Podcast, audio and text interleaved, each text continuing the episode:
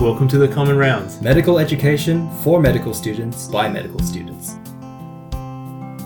Welcome to our next episode, um, continuing from our musculoskeletal block, which we're um, getting slowly into. Yes, Um, do you want to tell the audience what our topic is? I think we've kind of alluded to it in our previous podcast. definitely. So last topic we went through the three main types of skeletal, sorry, the three main types of muscle cells. Yep. And now this time this time we're going to focus on how these muscle cells contract. Yeah, They exactly. generate force. I think we should say that if you are not familiar with muscles, if you're just joining us today, please go back and listen to our previous episode. I don't think it will at all makes sense if you don't understand the general structure of muscle. So yeah, go go back and listen to our previous episode. Yeah. But today we'll be talking about how skeletal muscles contract. We'll be talking Yep. about how cardiac muscles uh, contract. Yep. And we'll also be talking about smooth muscle contraction as well. Yes. Smooth muscle is really different, um, somewhat different to, Yep. to the other two types. Definitely. So we'll um, spend a little bit of time on that as well. Yep. Before we talk about muscle contraction, though, something needs to cause the muscles to contract, right? Yes. And that something is are the nerves that Yes. supply that muscle. And this entire term, uh, this entire process is called excitation contraction coupling. Exactly, in the context of, I guess, um, skeletal muscle. Mm. So there are a few terminologies that we need to mention, and Okay.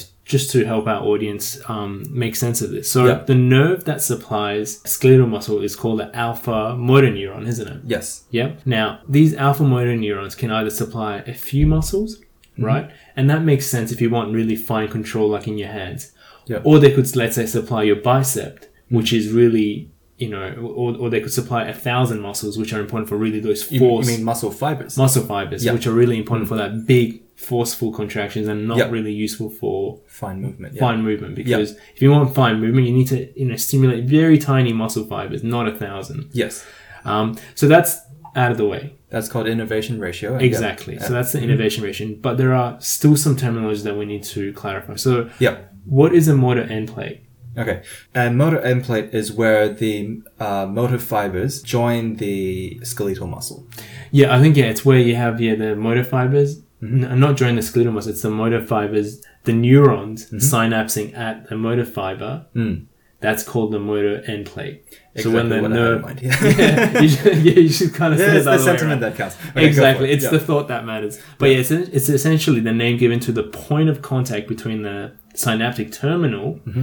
and the muscle fiber. So that's called the motor end plate. yeah It's also called another name, isn't it? uh, neuromuscular junction. I think that's what it's called as Yeah. well. So they're the three terminologies that you need to be aware aware of. One, you need to be aware of that alpha motor neurons are important. yep. The neuromuscular end plate is important, Mm-hmm. terminology wise, and also the um, neuromuscular junction is important as well. Yep. Now, before we talk about the mechanism of contraction, something needs to stimulate the contraction, right? Do you Yes. want to maybe go through the brief process? So with um, so, so the initial signal comes from the nerve that Yes. innervates the muscle fiber. So a action potential will come down that nerve, travel down the axon, and hit the terminal uh, um, terminal uh, Synaptic terminal, yeah. Synaptic terminal. Yeah. So what will happen at the synaptic terminal is the acetylcholine will be released from vesicles from the uh, from the terminal, and that will cross the junction and s- co- come in contact with acetylcholine receptors on Yeah. Mm-hmm. this on the skeletal muscle. Once they come in contact with the acetylcholine receptors on this skeletal muscle, that will cause sodium to influx into the skeletal muscle. Yeah. That will once it hits a certain point, that will depolarize the skeletal muscle cell enough to send an action potential traveling alongside the uh, Yeah. the skeletal muscle membrane, which is called the sarcoplasmic. Sorry, the sar- sarcolemma. Yeah. The so the sarcolemma. sarcolemma is the membrane, isn't Yeah. Mm. it? So it travels along the membrane, and then it, uh, in our previous podcast we mentioned the T tubules, and the reason we mentioned T tubules Mm. is because precisely the way it relates to contraction. Yes. So the action potential then travels down the T tubules Yep. all the way near the uh, t- towards the sarcoplasmic reticulum. Yes. Now, what happens then? What happens once the action potential reaches the sarcoplasmic reticulum? So as the sorry, as the action potential travels down the T tubule, it will come across these receptors within the T tubule called the ryanodine receptors. These guys Not the ryanodin receptors, they? the L-type calcium, ch- the dihydropyrimidine receptors. Oh yes, that thing. And um, these guys are mechan- mechanically coupled with the sarcoplasmic reticulum. No, they're mechanically coupled to the. Jeez, I'm not getting anything. No, that's right today, okay. am I? It's a really actually it's a really complicated area. Yeah. So the action potential travels down the T tubules and Yeah. it meets the L-type calcium channels. Now, this Okay. is important because it's the drug target, so keep that in the back of your mind. Yeah. Um, the L-type calcium channel belongs to the dihydropyrimidine family of calcium channel receptors. These dihydropyrimidine receptors are mechanically bound to ryanine or ryanidine receptors, Yeah. which are on the surface of the cycloplasmic reticulum, and they're mechanically bound. Yeah. So what happens is that once the action potential reaches these dihydropyrimidine receptors, it causes conformational change, Mm. Yeah. and it then affects because they're mechanically bound. It causes a change in the ryanidine receptor Yeah. that causes the release of calcium from the cycloplasmic reticulum. Yes. Do you want to quickly summarize it because that was like a bit of a mouthful? Okay. Okay. So second time's the charm. So the a lot. So the action potential from initiated from the the skeletal, uh, so the neuromuscular junction will travel down the T tubules, and then they they will they will activate the mechanically coupled uh, receptors, which are sorry the the name okay. Dihydropyrimidine. dihydropyrimidine receptors. So these dihydropyrimidine receptors are mechanically coupled to the sarcoplasmic reticulum, the the big storage of calcium that's within the um, within the the muscle cell. Yep. And that mechanical coupling will cause What's the thing that causes the mechanical? There's a receptor. You remember the yeah receptor? the ryanidine receptors Yeah. on the sarcoplasmic reticulum to release calcium. Perfect. That's There we really we got there in the end.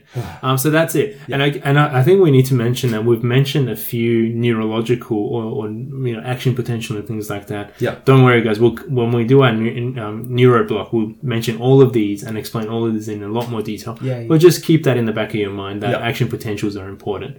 So what happens once? This is where it gets really interesting. When the calcium is released from the cycloplasmic reticulum via um, the ryanidine receptors Mm. Yeah. into the sarcolemma, which is the you know essentially, Uh, oh uh, no, sorry, into the cytoplasm of the, Yes, the exactly. muscle um, cells. Yeah. What happens then? Something happens. Okay, so this the intracellular calcium will start binding to troponin C, the troponin site where calcium binds to. Yep. And this causes the troponin to move tropomyosin out of the way. Yes. So what- Mm-hmm. so tropomyosin was initially in our previous talk. We mentioned that it's blocking the actin myosin binding site, isn't it? Yes. Yep. So it kind of just sh- I, I'm just picturing it as it just shifts the cover of the uh, of the binding site out of the way so that actin and myosin can start binding. to Yeah. Yep. Yep. And this begins a process called cross bridge cycling. And cross bridge cycling is a very important concept that you'll need to understand for all three types of muscle I types think it's very and, important. and how they work. Yep. Okay, so Hamid, why don't you talk us through it? So you mentioned that the, uh, once the calcium concentrations increase following release from the cycloplasmic reticulum, they bind to the troponin C component of the troponin complex, which is a three protein complex. Isn't it? T I N C. Perfect. Yeah. So what happens then is that, um, like you mentioned, it starts the cross bridge cycling. Yep. Now, initially, Mm-hmm. when the troponin, sorry, when the um, myosin is bound to actin, Yep. Mm-hmm. there's no ATP, right? And what happens is that in that position, the myosin and actin are really tightly bound. Mm-hmm. So without the absence of ATP, Yeah. Mm-hmm. these muscles are really rigid in that initial phase. And, and and a way to remember this is that I think you know, I, I haven't seen this in person. When when a pa- patient dies or passes away, Yeah. they often are said to be in the state of rigor or Yeah. rigor. Rigor which mortis, means yeah. yeah. rigor mortis, which means that they're really in that tight state, and the reason is that there's no ATP, so the you know actin and myosin in that initial Hmm. phase are really tightly bound, so their muscles are really tight. So you- you're saying essentially is that in order for muscles to actually relax, they need ATP to Yeah, relax them. which is really counterintuitive, isn't Yeah, it? exactly. So what happens when ATP comes along then? So In a you know when Hmm. an ATP is available. so ATP will then bind to the myosin. Yep. and this will cause the myosin to actually be released from the actin. Yes. Is that yep. correct? Exactly right. Yeah. Then What happens after that? So once myosin is displaced, it can bind to the next actin subunit. Yeah. So long as the calcium is elevated levels are still present, and that is when you start getting the movement, isn't it? Because you've already seen this move. So the myosin moves on to the next actin, and then it binds to the actin. The ADP, ATP is metabolized into ADP, so it releases the phosphate unit. Yep. But again, there's no ATP present because now you have ADP. Yep. And so the muscle is still tightly bound, isn't it? Mm. And so the ADP once once the ATP becomes ADP, the myosin actually does it's this thing called a power stroke. Yeah. So it it just picture it as the myosin head shifts and kind of it's kind of like rowing where the rowers do the power stroke and pull and that pulls the actin and myosins together Yeah. and um, i think a uh, go onto youtube have a look Yeah. it's definitely going to be a lot clearer but that's yeah and go on So yeah, uh, so yeah, exactly. So what happens next is that so once, as we mentioned, Yeah. ATP binds, Mhm. releases the actin Mhm. and myosin. The myosin can then move on to the next actin, and that then ADP is meta- ATP is metabolized to ADP, yeah and until another ATP comes along, the muscle, Mm. the actin myosin remains in this tight bound. Hmm. So then again, the next ATP comes along to displace the ADP, and the cycle repeats over and Ah. over and over again. So Yep. these my, uh, myosin actin keep moving along. Now, what then happens is that as soon as the calcium levels drop, this whole process stops, and then Hmm. you don't get any contraction. because the once you lose that calcium, the cover closes up again, so Yep. the tropomyosin gets uh, uh, uh, blocked uh, by the troponin and the cross, uh, so the actin and Exactly. myosin can't interact. So yeah, so the tropomyosin then blocks the you know actin myosin binding site. Yep. My question to you is, Hmm. how does the calcium levels actually fall? Obviously, the action potential stops, but then how do you? Are there any mechanisms to remove the calcium that's Yeah. released into the? So there are a few ways for an intracellular um, s- a, a cell to remove its in, intracellular calcium Yeah. concentration, and one of the most important ways is this thing called Circa, which Yes. Hamid you mentioned in the last episode. Circa, what it is, it's spelled S E R C A, but it stands for a sarcoplasmic reticulum calcium ATPase. Yeah. So what it does is that it it uses ATP to pump calcium into the sarcoplasmic reticulum, where once again it stores lot, most of its calcium. Do you remember where it's stored? Uh, yes. So when the calcium goes inside the sarcoplasmic reticulum, they bind to uh, cal The calcium. calsequestrin, That's the one. Yeah. and that's where m- it's. I, I believe that calsequestrin is like this huge protein that that just has lots of calcium stuck yeah, onto it. because you can't have you know calcium has a positive charge. You can't have these positive ions floating around because they Hmm. Yeah. Hmm. can you know inadvertently cause action potential. And they're a signaling molecule as well. Exactly. Yeah, exactly right. So that's essentially the muscle contraction yeah. phase for you. Yeah. Now, there are a couple of terms given to different types of skeletal muscle contractions, aren't they? Mm. What are they? So there's uh, type one muscle fibers and type two muscle fibers. Yeah. Um, from my very basic understanding, is that type one muscle fibers are slow contraction Yes. fibers. So uh, you would use its. Uh, they use aerobic metabolism, I believe. Yeah. Yeah. And um, whereas type two are fast contraction muscle fibers, where they use a bit of more anaerobic. Um, is there more that you can add to it? I think with slow contractile muscle fibers, they're the muscles that you use. Let's say you're going for a 100k Okay. or a 50k hike, right? yeah. Whereas in a fast contractile muscle fiber, they're the muscles that sprinters use where you need this immediate, rapid source of energy. Mm. and then the muscles are gone after that. You know, Okay. your muscles fatigue very quickly, whereas the slow ones are the ones that are persistent Ah. and, and can get you through, let's say, you know, a 50 meter, uh, sorry, not a, a, a, you know, a 50k hike, for example. Yeah. That's how I tend to remember it. Yeah. But there's also different terms given for different types of contractions that you might also expect to see Yeah. as well, aren't they? Yes. So this these two terms are that I'm going to introduce are called either isometric contractions or isotonic contractions. And at the point in at the, when we were learning this, what confused me was okay. I'll, I'll actually go through the confusion point after I explain it. So isometric contractions is when the muscle length is held constant. The muscle is pulling, but it doesn't short shorten.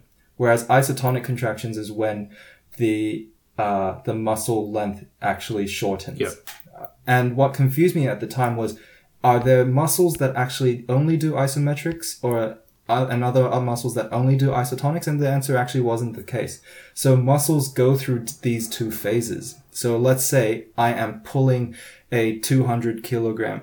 Actually, no. Let's That's, just say. a lot. That's quite, well, let's just say I'm trying to pull a car. go for a world Actually, I record. wouldn't pull a car. But okay, Let's so say you're trying to push like a trolley. there we go. Pushing a trolley. So I'm trying to push a trolley. Initially, I, I'm exerting force onto it, but the trolley isn't moving. Yeah. And so my muscle fibers ac- actually aren't moving at the time as well. So that's isometric contraction. But once I've overcome the friction and then I, the trolley starts moving, then my muscles actually start length to, changes. to change. And that goes into the isotonic contraction. That makes sense. Yeah. Um, there's a lot more to this as well, isn't there? But I think Mm. we had a discussion about this, and we've I think we thought we'll save it for cardiac because a lot of this applies to the cardiac. um, Yeah, the length tension relationship. Yeah, the very important when we talk about pathology pathologies like heart failure. Mm. But let's leave it at that, I think, Yep. for skeletal muscle. Yep. Now, there is the cardiac muscle as well, aren't they? Um, that we need Yep. to mention. They've got some interesting properties. Mm. Very, again, very similar to skeletal muscle, because remember, cardiac ha- shares features of skeletal Yep. and smooth muscle. Yes. But they have some interesting things that happens. Um, so let's talk about Mm. Yeah. action potential first. Yeah. So, well, I guess the action potential isn't really doesn't really begin from the alpha motor neuron this time, does No. it? Because um, you know, it, it's not a voluntary control. No. Um, they start from the pacemaker cells, Yeah. and um, we'll go through that in cardiophysiology Yeah. specifically. But one of the key distinctions was at the T-tubule. Was that was that what you had in mind? Yeah, so what happens, I guess, is that once the action potential comes in, you get a sodium influx Yeah. inside the cell, which brings the cell to a positive charge. Yeah. And once you reach a positive charge, something interesting happens. So, Mm. without going into too much cardiac physiology and action potential, Mm. let's just say calcium channels open. Yeah. Voltage gated calcium channel. isn't Yeah, it? Yep. Mm. because they're depending on the intracellular charge, and that causes calcium influx. Now, why is that important, Andy? Because they're not. This is not mechanical couple coupling, is it? It's something yeah. else. So previously I kept on stuttering, and the, the thing that I got wrong was that the L type, so the dihydropyridine Mm. channels in skeletal muscle, are mechanically coupled to the sarcoplasmic Yes. reticulum. But this time, in a cardiac muscle, it's a voltage gated channel, and they're not mechanically coupled. No. So they open up and they cause extracellular calcium to flow into the uh, extracellular calcium to flow into the uh, cardiac muscle cell. Yep. And that acts itself as a trigger for the sarcoplasmic reticulum Yes. to release calcium Yep. again. There's a term called. There's a term um, that really Hmm. sums up this point, isn't there? It's called something. Cal- is it calcium something? Uh, uh, which one do you? I think is is it called calcium induced calcium release? Is I think what happens as opposed to Ah. mechanical yeah. release, which you see in skeletal muscle. This calcium goes in, Hmm. Yep. and then the increased calcium causes the sarcoplasmic reticulum to release Hmm. its calcium content. I remember this. This entire concept was a bit confusing at the time, and took took us quite a while to, Yeah. to figure it out what, what they were trying to talk about. But And I guess when contraction occurs, Mm. the contraction properties are all the same as what we've talked about. You know, cross bridge actin, cycling, yeah, etc. Yeah. myosin, tr- troponin, they're all all there. Yeah. It's just that initial uh, mediation or initial onset is different. Yeah. One is mechanical. Yeah.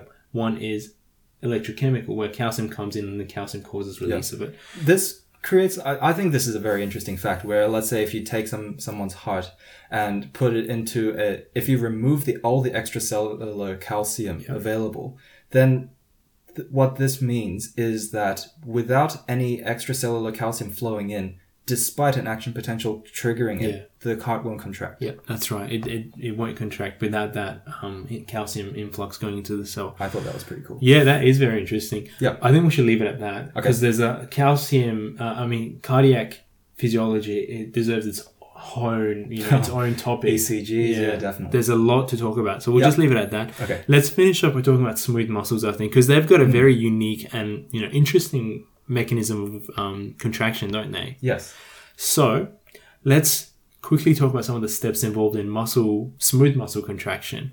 Um, now, the mechanism is obviously significantly, in my opinion, different to in the initiation points are different Yeah. to skeletal muscle. They're, they're really different. yeah Now, there is no troponin, so calcium regulates myosin um, interactions with actin.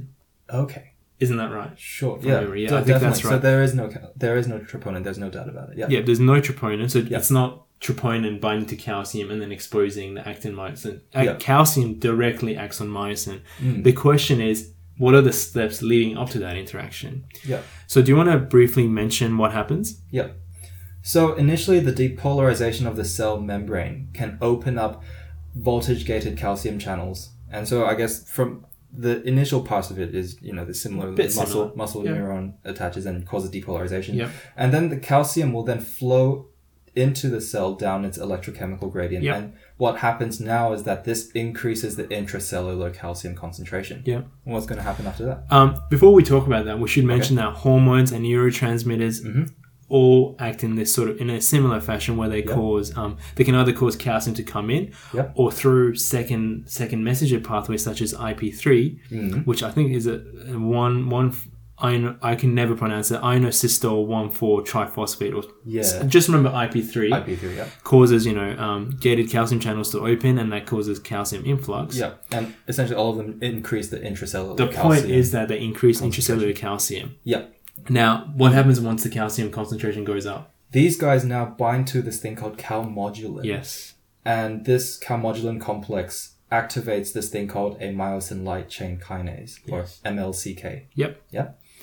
And then what happens is that once MLCK becomes active, Yeah. um, it uh, it phosphorylates the myosin, if I'm not mistaken, and Yeah. that causes the myosin now to interact with actin and Yeah. causes that cross bridge formation. Ah, so this is where you, you mentioned it was very different. So in skeletal muscle, once again to recap, the calcium exposes the binding site, but this one it, it- you can see quite clearly it, it's very different. it's to it. Hmm. indirectly doing that via the um, this myosin um, light chain kinase. yeah, So, in terms of the extent and the tension of contraction, it really depends on how much calcium is available inside the cell. Oh, yes. If there's not enough calcium, then there's not enough interaction between the myosin light chain kinase Mm. Yeah. and, and its subsequent phosphorylation of myosin. If there's lots, then you're going to get a more Mm. so vigorous. the higher the calcium concentration, the, the more tense Yep, the, uh, exactly. the contraction is. And as the calcium ch- uh, concentration decreases through Mm-hmm. a number of mechanisms, which we probably won't go into,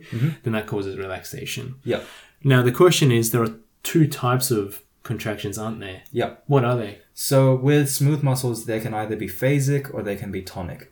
A tonic one essentially means that the tone is quite constant and continuous.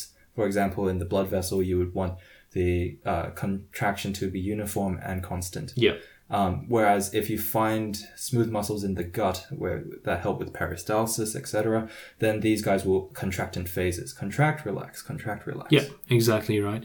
So that's it for smooth muscles. Mm. Yeah. Um, so I think it's pretty easy to appreciate cardiac because it's very similar to um, Skeletal, yeah. Mm. Skeletal. Smooth muscles is slightly different in that the calcium Mm. causes an intermediate that phosphorylates myosin to enable myosin actin binding. Mm. But um, yeah, that's about it. I really don't have anything else to add to that. No, um, I I'd say probably just uh, grab a physiology book, Yeah. a good one, and then um, have a have a read of it. And there's lots of videos, I think, on YouTube and, and other sort of um, media outlets that you guys can have a look at. So, yeah, so thanks for tuning in.